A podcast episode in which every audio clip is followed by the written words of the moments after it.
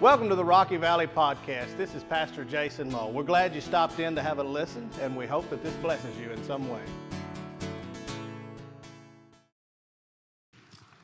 If you have your Bibles, open them up to the book of James.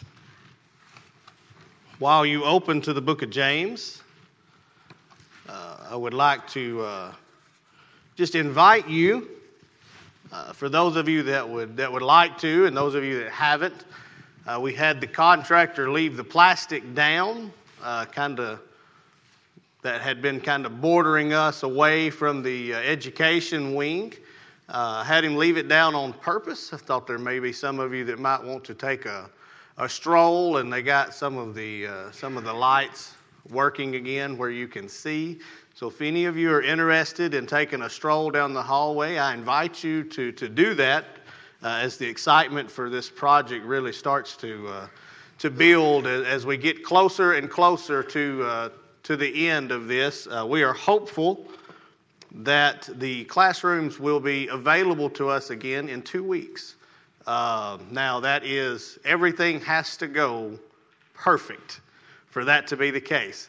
Uh, but that being said, hopefully three weeks at least.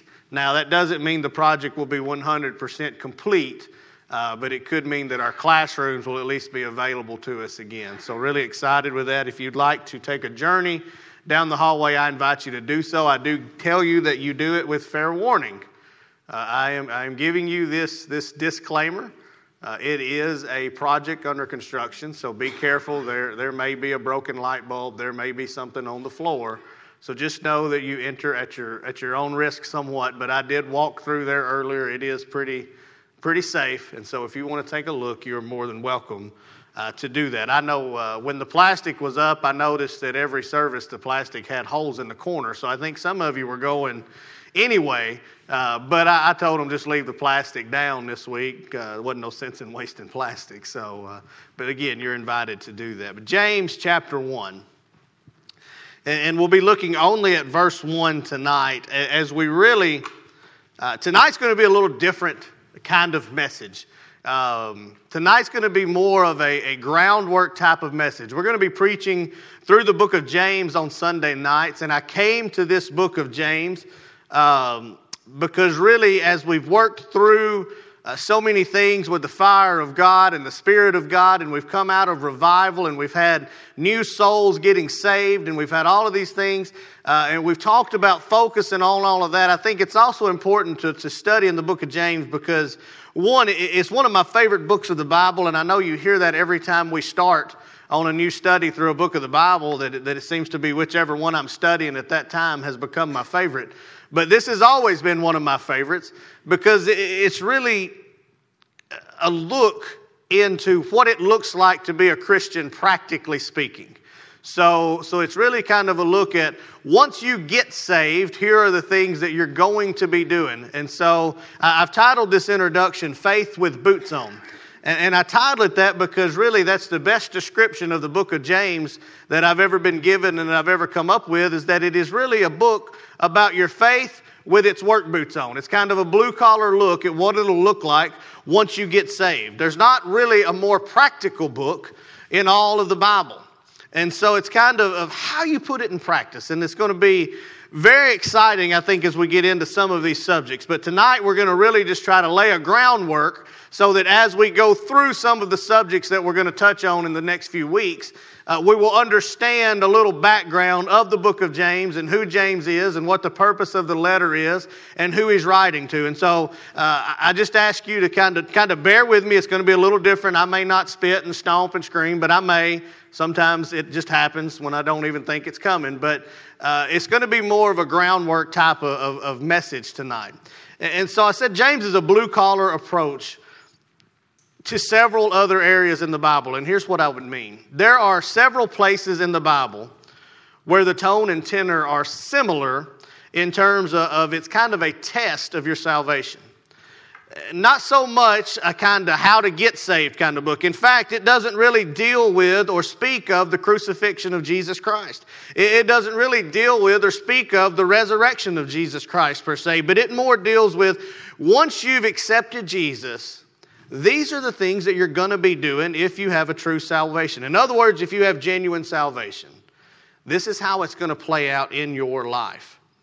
And I would say that we should be willing to examine our salvation. I know it's a subject that we don't always like to talk about because we're we're really quick to throw out that once saved, always saved, aren't we? Really quick to throw out, well, why should we examine our salvation? Once we're saved, we're always saved. But I think it's important that we examine our salvation because let me just give you this st- statistic. Gosh, what a terrible word. Let me give you this stat real quick. In this part of the country, when a survey was passed around, now this survey was done in the early two thousands, so it is a little older, but when a survey was done in this part of the country, it was determined that eighty percent of people said that they identified themselves as a Christian. eighty percent of people said in this part of the country that they were Christian. This is in the state of Tennessee. eighty percent said they were Christian. Yet right now in the state of Tennessee, forty-four percent of people claim no church affiliation. They do not regularly attend any religious activity or any religious organization at all. Now, I'm not saying that that means that forty percent, forty-four percent of the people in Tennessee are not saved. I'm not saying that you always have to be part of a church in order to be saved. But I am saying that generally speaking, people who love Jesus, people who follow God, people who are Christians, true Christians, generally want to be a part of a body of believers. And so that's why I say we need to examine our salvation, because quite often in this part of the country, we have the type of salvation that was garnered in a moment, but did not have any results in someone's life. And that's not a true salvation, because you cannot come into contact with the same Jesus Christ that I know and go on living the same way you did before you met him. You will not be the same once you are saved. And so we need to examine our salvation. Uh, and I think there's no more genuine question than we could ever ask ourselves than, how does my salvation look? How, how am I playing? How am I living out my salvation? So let's look at a few things from Scripture, though, and you don't have to turn there. But in Psalm seventeen three, David writes that, though he has proven my heart and he has tested me. In Psalms twenty-six one and two, David says, judge me, O Lord, for I've walked in my integrity. I've trusted also in the Lord. Therefore, I will not slide. Examine me, O Lord, and prove me. Test my heart, test my mind. Galatians six four says, every man should prove his own work. First Corinthians eleven says, every man should examine himself. And this is in relation to when he comes to the Lord's table. Those are just a few examples. I had forty-nine examples that I found that use the exact word examine or test. Examine, test, or prove. I'm sorry, examine, test, or prove. forty, forty-seven, forty-nine, something like that. It's in my notes. But that I could have thrown in there. I just picked a few. My point is that the idea of examining oneself is not new. It's not something that's unheard of in Scripture. It's not something that we shouldn't do. It is a very biblical idea. It's something that they talked about in the Old Testament. It's something that they did in the New Testament. They would test their salvation, prove their salvation, ask God to move on them. One of the greatest sections in all of Scripture on this ideal is found in the Gospel of Matthew, beginning in chapter five and running through chapter seven. Good Bible scholars will know when I say Matthew chapter five through Matthew chapter seven that I'm referring to the Sermon on the Mount. Jesus in the Sermon on the Mount has a three-chapter sermon where he is basically dealing with this very subject, how to prove that you're really a child of God, how to prove that you've really been saved. Jesus unmasks in this sermon hypocritical worship, counterfeit righteousness, false salvation. Uh, he begins when he talks in the Beatitudes about how the attitude of someone who is saved will look. So, so what is your attitude? He goes on to speak on how you would influence others once you are saved. He goes on to touch on true obedience for someone who really knows Jesus as his Savior. He talks about how we'll be truly righteous when the source of our righteousness is Jesus Christ. He talks about how we will worship. How we will worship Jesus once we know Jesus. And he talks about how we will get along with one another in relationships once we know Jesus. And the reason that I touched on the Sermon on the Mount so deeply there and went into a little more example is because in my personal opinion, and in the opinion, I wish it was mine that I first got. I could have written a book and I'd be a wealthy man. But it's the, it's the opinion of several other scholars. But James is kind of a blue-collar commentary of the Sermon on the Mount. It's kind of a commentary on Jesus' Sermon on the Mount. How do we live out our faith? And James is sort of writing almost that commentary book. So any of you read any commentaries on a particular book of the Bible, you know what I'm talking about. It's where they kind of pull it in and break it down. This is kind of James's attempt to, to break down the Sermon on the Mount. Uh, and it kind of plays out that way. And so let's all stand to our feet as we honor the reading of this one word, one verse from the book of James. James chapter one, verse one. James, a bondservant of God and of the Lord Jesus Christ, to the twelve tribes which are scattered abroad. Greetings. Let's pray. Father God, God, we pray that you would ordain our time to glorify you, Lord. That your Holy Spirit would dwell among us and that it would draw us nearer to you, Lord God, and that you would use this study of this great epistle, Lord, that we may reveal things in our lives that, that we need to change, Lord. That we might ultimately be closer to you, God. And God, we ask that you would have your way and your will in this service and that you would be glorified. And it is in your precious name that we pray. And all of God's children said, and you may be seated. It's not often I go through the first point before we read the scripture, but I kind of got away with myself this evening. I apologize, sort of. So for those of you that are wondering, that wasn't all introduction. That was actually the first point. So this message will not be nearly as long as this morning's. You can take a deep breath and praise God, okay?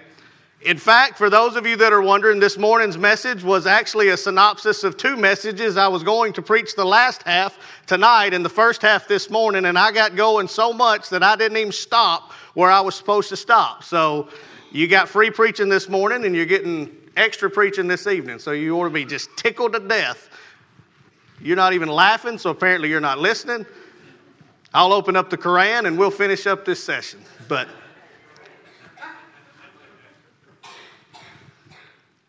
So we understand the epistle of James is, is really the testing of one's salvation. He's writing this, uh, having us examine ourselves, and the purpose and style of the book is that. But let us look also at this very beginning uh, of this first verse when he says, James, a bondservant of God and of the Lord Jesus Christ. Let's look at the author for just a minute uh, of this, of this letter.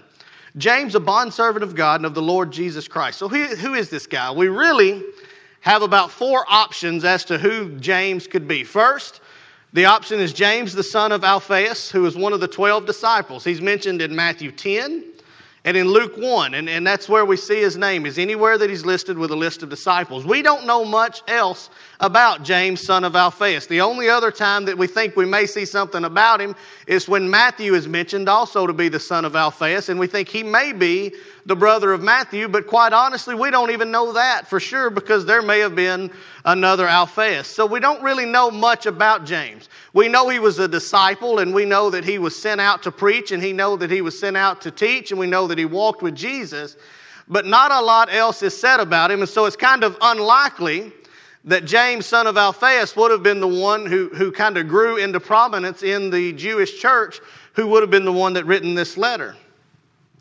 Uh, another option would be James, the father of Judas, not Judas Iscariot, but the other Judas who was a disciple. But we don't see anything else about him other than the fact that his son became one of Jesus' disciples. Now, the third option is a slightly better one. It's James, the brother of John, the son of Zebedee.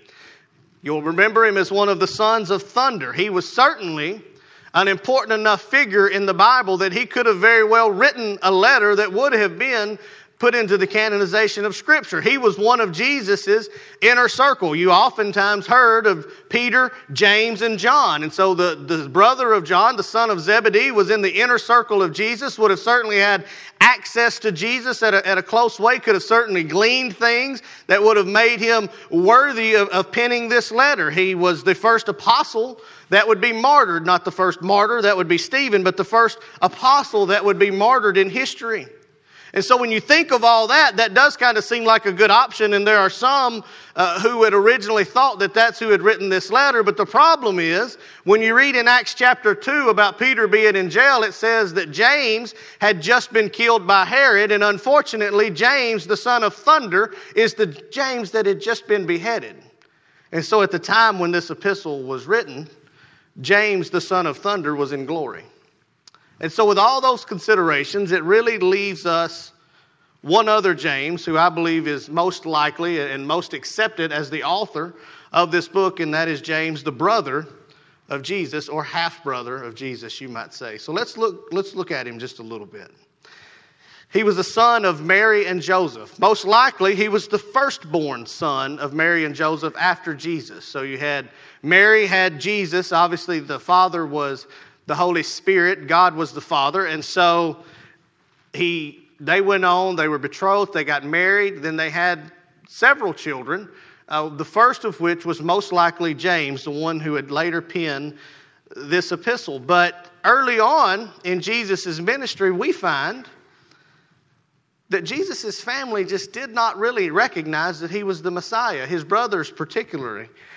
We see it several times suggested in Scripture, but in John seven five, we see it most clearly spelled out as it says, neither did his brothers believe in him. Now, I don't have to give you all of the Greek terms and an interpretation for you to understand that what that says is that they did not believe in him. His very own brothers, as he was getting ready to go into Cana, Uh, did not necessarily believe that he was the Messiah. And I want you to think about that just for a minute. Wouldn't that have been a tough pill to swallow? I mean, this, this guy's been raised as your brother. As far as you're concerned, best you can tell, he's the son of a carpenter. He's just like you. I'm sure there was some resentment on the part of the brothers of Jesus, and some hesitation in believing in him as something more than just the kid that they had grown up with. And can you imagine growing up with Jesus as your brother? I mean, I've heard some of you complain about how you have a sibling that thinks they're perfect, but how about really having one? You know? I mean, I've heard Lietta talk about her. Her little sister never got in trouble growing up. And I'm like, Jesus really didn't get in trouble because he never did anything wrong. If he never sinned, then that means he never dishonored his father and mother. So he probably never got no whipping unless Mary just did like Lietta every once in a while and just whipped him when he woke up just cause. Don't tell her I said that. She's usually whipping me. But, but imagine that. Here's your brother. And everybody keeps saying, and he keeps saying as he's growing up, I'm the one that the prophecies are about. I'm to be about my Father's business, not the carpenter Father. I mean my Heavenly Father. As a brother, just put yourself in James's shoes for a minute because I want you to relate to this journey that he's going on. There's got to be some resentment there and some hesitation to recognize Jesus as something more. But we know that something more happened because he got to the point that he wrote this epistle about what it means to test your salvation, what it means to test what you believe in and to believe in Christ as your Lord and Savior. We know that this person who wrote this epistle, this brother to Jesus, would, would go on to be a pillar in the church early on. He would be the one that people would go and see. So, so how did we get there? I think something happened. And long about First Corinthians fifteen seven, we get a little insight into what happened. It says that Jesus died for our sins according to the Scripture. He was seen by Peter, the twelve, five hundred brethren, and then James and all the apostles. So it specifically says in First Corinthians that Jesus, once he was resurrected, presented himself to his, to his disciples, to about five hundred brethren, and it says that one of those people that he went to specifically was his brother James. He went to see him after the resurrection, and I believe that somewhere between John chapter seven and First Corinthians chapter fifteen's story of the account, I believe that the brother of Jesus became one of the followers of Jesus as he saw what happened on that cross. As he recognized that Jesus was more than just my brother. He was the Messiah. James went through the same journey. What I'm saying is he went through the same journey that all of the rest of us have had to go through at some point if we call ourselves Christian. We've gone from seeing Jesus to believing in Jesus. We've gone from understanding the historical account of Jesus to understanding the spiritual depth of Jesus. And so we know that this happened. I mean, in Acts chapter twelve, Peter is miraculously released from the prison. And where do they tell him to go? Go and see James and the brethren. He had gone from unbelief to being a pillar of the church.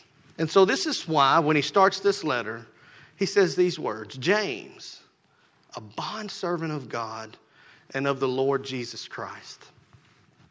And if we're not careful to think a little bit about the journey that James has been on to get to this point, we would be inclined just to read over that as any other introduction. But when you think about the fact that when he says, I am a bondservant of God and of the Lord Jesus Christ, he is ultimately saying, I have submitted myself to my own brother in the fact that he is my Lord.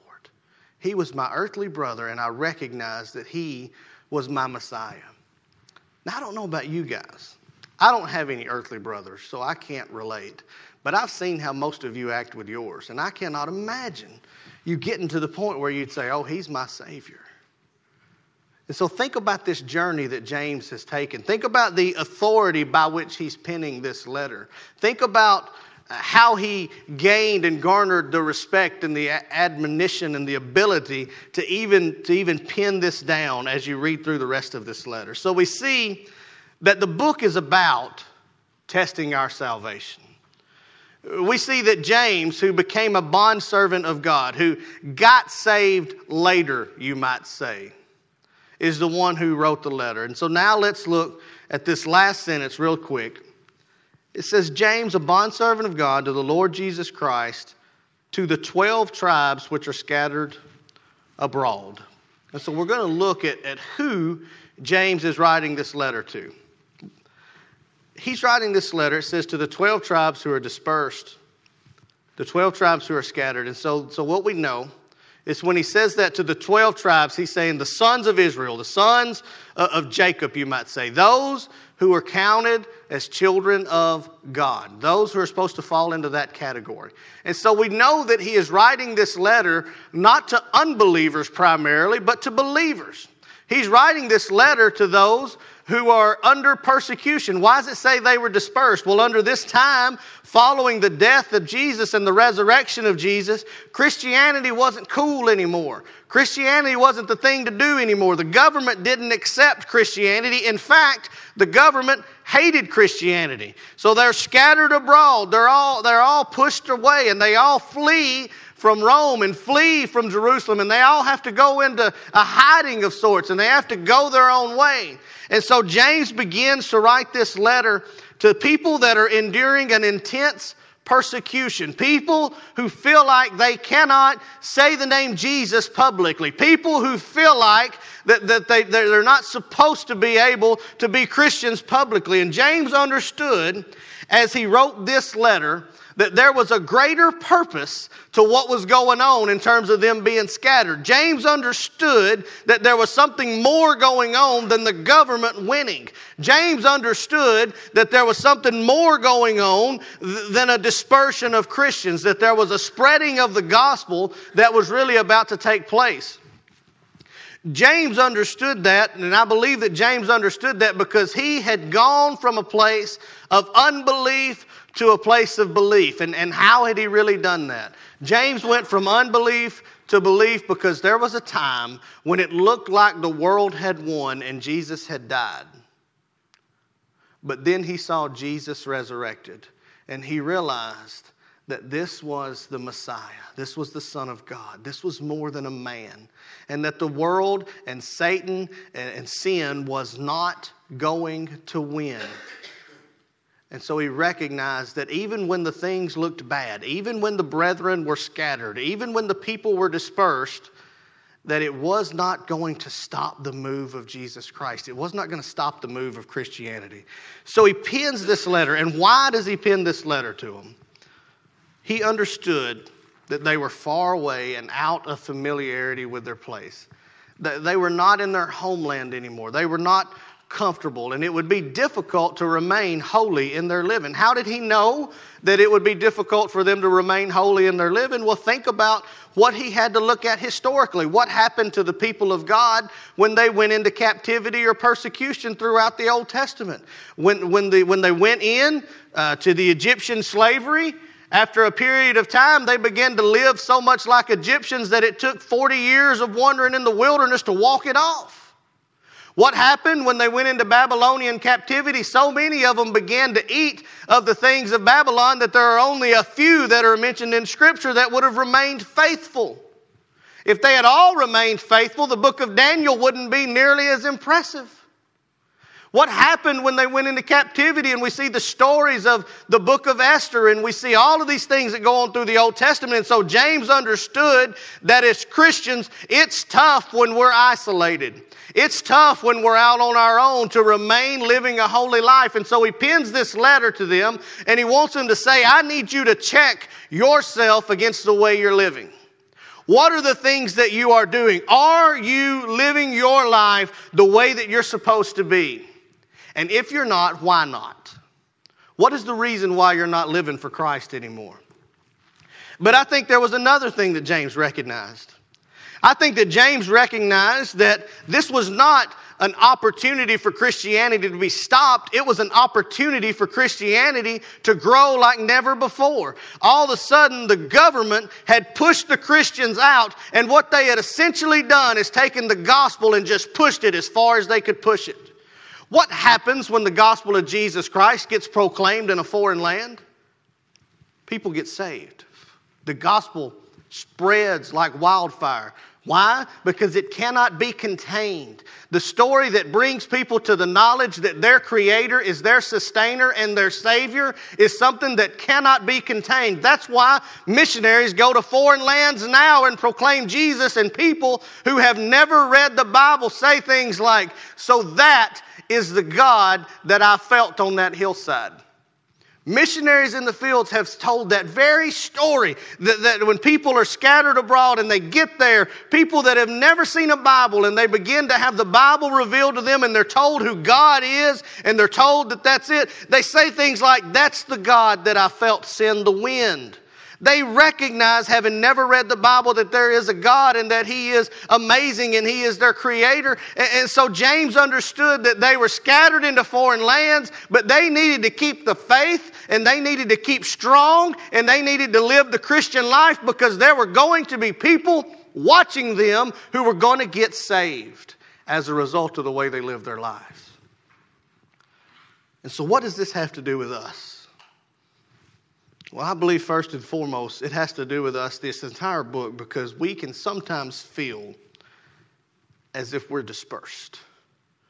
Sometimes we feel like we're dispersed in the workplace, when not everybody there is a Christian. Oh, yeah, it's easy to come to church. Everybody here seems to be on the same team. It's easy to proclaim Jesus and smile and be happy about the things of the Lord. But sometimes when we get to work, we can start to feel like we're part of the dispersed or the scattered, or we're living in a land where it's not normal to be Christian. I just told you that forty-four percent of the people in the state of Tennessee claim no religious affiliation. None. So to be quite honest with you, we're right on the edge of when we walk out the front door being dispersed. When you go to Walmart, one out of every two people you see doesn't go to church anywhere and doesn't care. Not that they're between churches or looking for churches. They don't go and they don't care. And so we can begin to feel dispersed. And so we need a book like the book of James so that we can recognize what we're supposed to be doing when we feel like we don't know what we're supposed to be doing. When we, when we don't know if we're living out our faith. And one of the biggest reasons is not just for our own well-being, but by living out our faith, other people see Jesus. Other people see that there's something that makes us different. There's something that separates us from what we were. And so I ask you this evening a very simple question, and we're getting ready to close. Are we living out our faith? And if we're not, why not? Are we living out our faith? And if we are not, why not? So how do we respond to it? I pray that you would ask God to reveal any areas in your life where you're not living out your faith. As we go through this study, I pray that people come to a knowledge of something in their life that they are not living out their faith the way that God has called them to do. Pray that God will reveal to you how to use this book as a measuring stick of how you live your faith. And maybe by examining your faith, who knows, somebody may recognize that they've never really had a saving experience with Jesus Christ. They've never really turned from what they were before to become something new. And so that's why we go through this book, because just as important as it was to the scattered Jews and the scattered Christians back in the day of James, it's equally as important to us today that we examine our faith. Let's pray. Father God, Lord, God, I thank you so much for the book of James, Lord. I thank you so much for your word and your mercy, in that when we feel scattered, when we feel dispersed, when we feel like we just don't know what it means to be a Christian sometimes and how to live that out, that you give us a very clear picture in Scripture of what it looks like to live out our Christian faith. So God, I pray that you would use this study to change lives, Lord God. That you would use this study to help us to know how to deal with persecution. Help us to know how to deal with our attitudes and having a forgiving spirit. And most of all, that you would restore the joy of our salvation, Lord. That we would take pleasure in simply being a child of the King. So God, we love you. We praise you. We give you the glory, and it's in your name we pray. Amen. Thanks again for joining in. We sincerely hope that this has blessed you in some way. If you have any further questions, feel free to give us a call or check us out on the web at w w w dot rocky valley baptist dot org. Thank you and have a blessed day.